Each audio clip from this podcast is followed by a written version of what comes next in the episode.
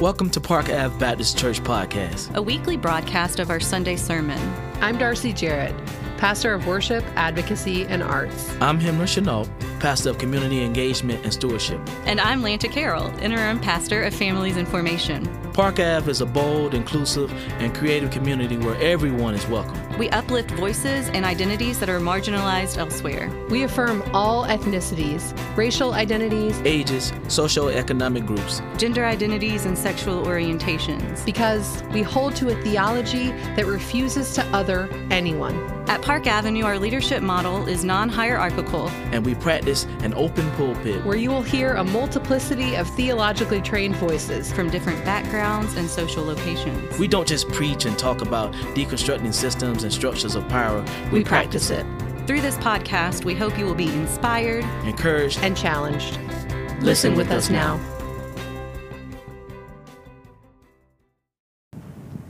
God, people, place.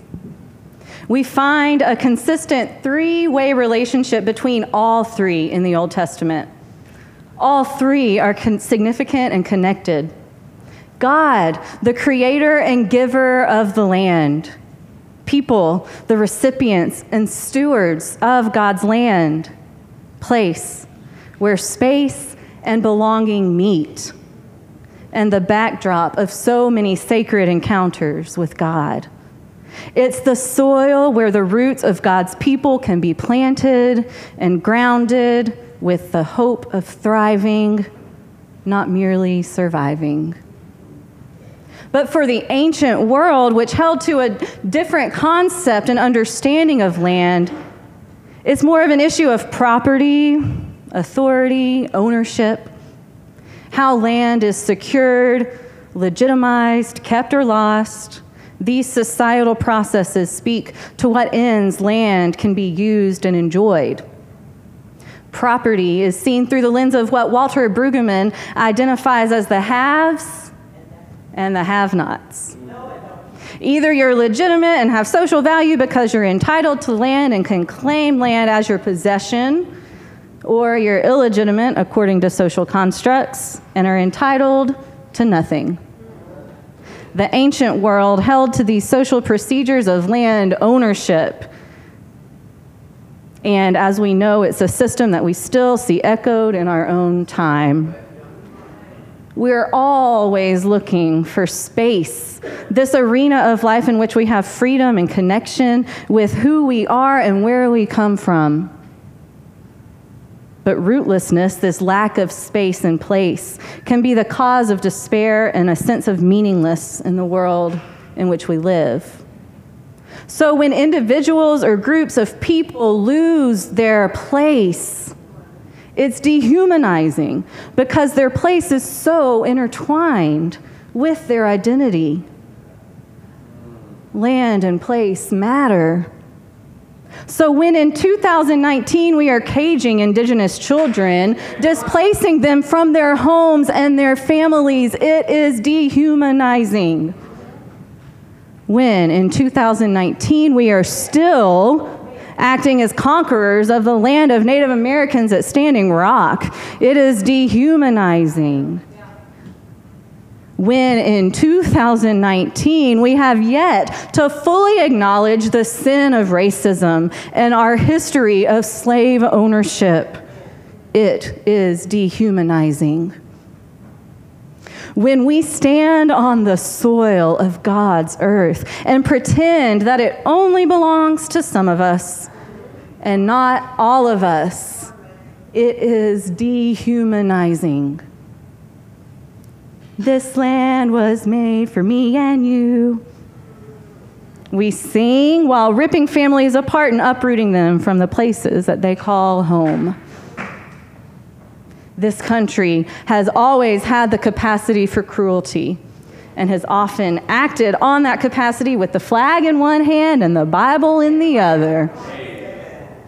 But this type of evil behavior, separating families and stealing children, uprooting people from their homes, is nothing new. America has quite the history of taking things that didn't belong to us We cannot afford to have historical amnesia. For as long as we neglect to understand the harsh, horrible reality of our history of colonization and the damage and displacement and neglect and dehumanization we have caused and are still causing, we are not celebrating the sacred worth of all humanity. And we are certainly not acting in the love of God's covenant relationship with the people of the land. But what happens in the biblical narrative when land isn't taken but is given?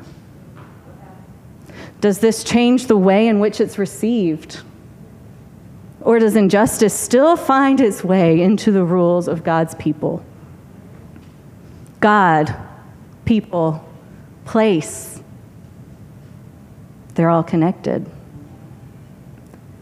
The Jewish people were nearing the end of their 40 years wandering through the desert when Moses orchestrated a census to determine how the promised land would be divided among the families when they arrived. Not if they arrived, when they arrived. So you can imagine this relief and hope that they felt after this long, long journey the knowledge that they would get to have a new home, a place to grow deep roots and settle down. Land and place mattered to this community. And land to Israel here is a gift, a gift from Yahweh that binds them in new ways to their Creator. Israel was clear that it didn't take the land either by power or strategy but because Yahweh had spoken a word and had acted to keep it. It's not just an object to be taken and occupied. It's presented as a life a life-giving embodiment of God's word. For the land which you are entering is not like the land of Egypt from which you have come, reads Deuteronomy 11, 10 through 12, where you sowed your seed and watered it with your feet, like a garden of vegetables. But the land which you are going over to possess is a land of hills and valleys, which drinks water by the rain from heaven, a land which Yahweh your God cares for, for the eyes of Yahweh your God are always open, always upon it, from the beginning of the year to the end of the year. The old land Israel knew and remembered in Egypt was land by effort. The land they were entering was a land of restoration. But as many were excited and hopeful as they faced their radical newness, and we're coming to terms with the power of new history of a land of God's covenant love. Five daughters were dismayed at the unjust reality that they may not have a home after all. Mahlah, Noah, Hagla, Milcah, and Tirzah, five sisters, the daughters of Zelophehad. He had died in the desert on this journey and these women of the wilderness were going to be displaced just as their long journey was coming to a close. Even though there was the land that belonged to their father through the census, these five daughters were being displaced from this home because the law didn't include them. They felt the weight of this injustice and the threat of displacement. Wasn't this land for sharing with all the heirs of the covenant, even those, especially those who have no power to claim it? With a refusal to be dehumanized and cast aside, these sisters advocate for themselves with Moses. The daughters of Zelophehad came forward, and the five of them said, Our father died in the wilderness Yes, he wasn't of the faction, Korah's faction, which banded together against the Lord, but he has died and he has no sons. So, what are we to do? Please don't let our father's name be lost and forgotten. Moses said, Well, a daughter can't inherit the land. So they say, Why? He said, Well, because you're females. Thanks a lot, patriarchy. So they replied with their counter, But wait a minute, Moses, let's think about this, because you also said that the rule says that male inheritance that our mother could actually enter into a levirate marriage with our father's brother. Think about that. So that she can give birth to a male who will inherit. Moses counters back, not realizing he's actually proving their point. Well, no, she can't marry her deceased husband's brother because she already has daughters. Right. So, Moses, what are you accomplishing? You're telling us that for the sake of inheriting our father's land, we're not considered offspring, but for the sake of a levirate marriage, we are? With this, they silenced Moses. They helped him recognize the injustice of the law that gave no way for their father's land to remain in their family. They would just go in circles with no option. So immediately upon hearing this, Moses brought their case before the Lord. The wisdom of the daughters of Zelophehad consisted in knowing exactly when to present their argument, right? Their attention to detail allowed them to challenge Moses on a legal point at this very opportune moment when Moses was trying to teach about the obligation of a man to marry his brother's widow if she has no male child. And so they did so by showing the absurdity of this situation. The silence of Moses indicated that they indeed brought a good question, go figure, before him, one that only God could answer.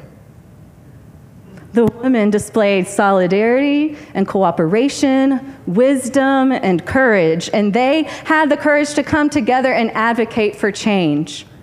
And how does God respond to Moses? God says, Their plea is just.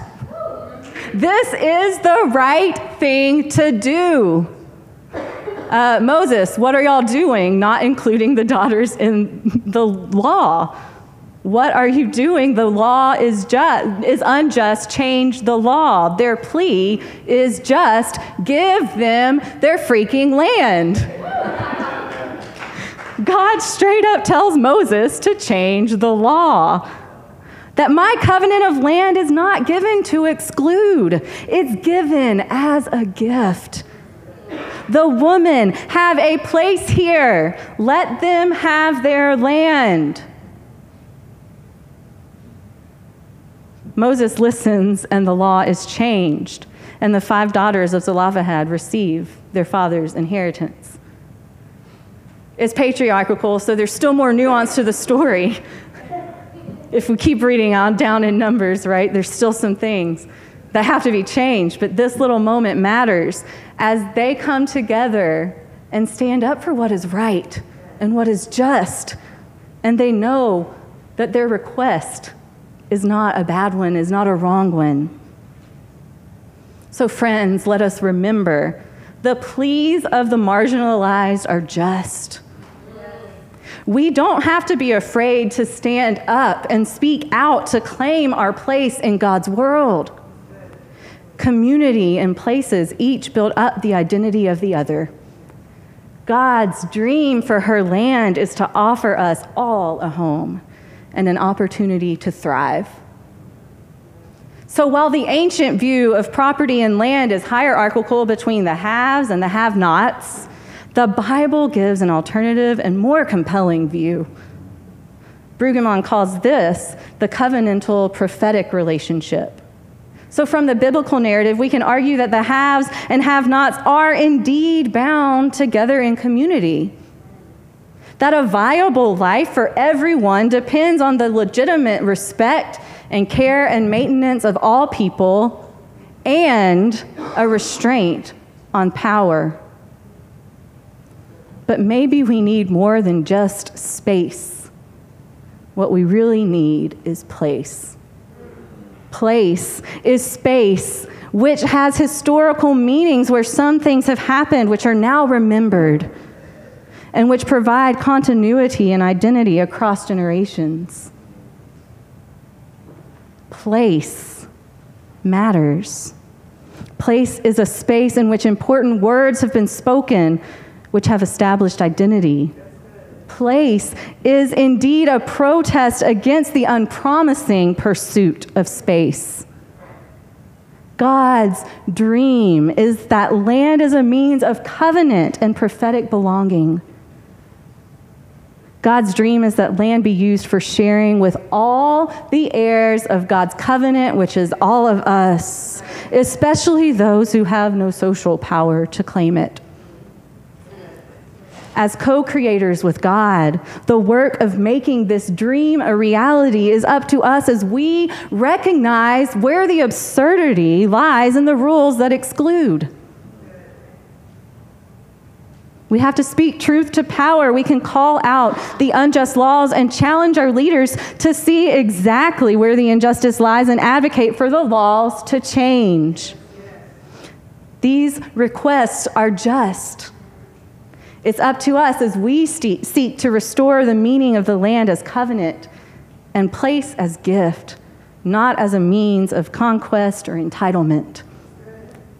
So may we have the wisdom of these five daughters, seeking the opportune moments to bring forth the cries for justice, knowing that they matter and they are just.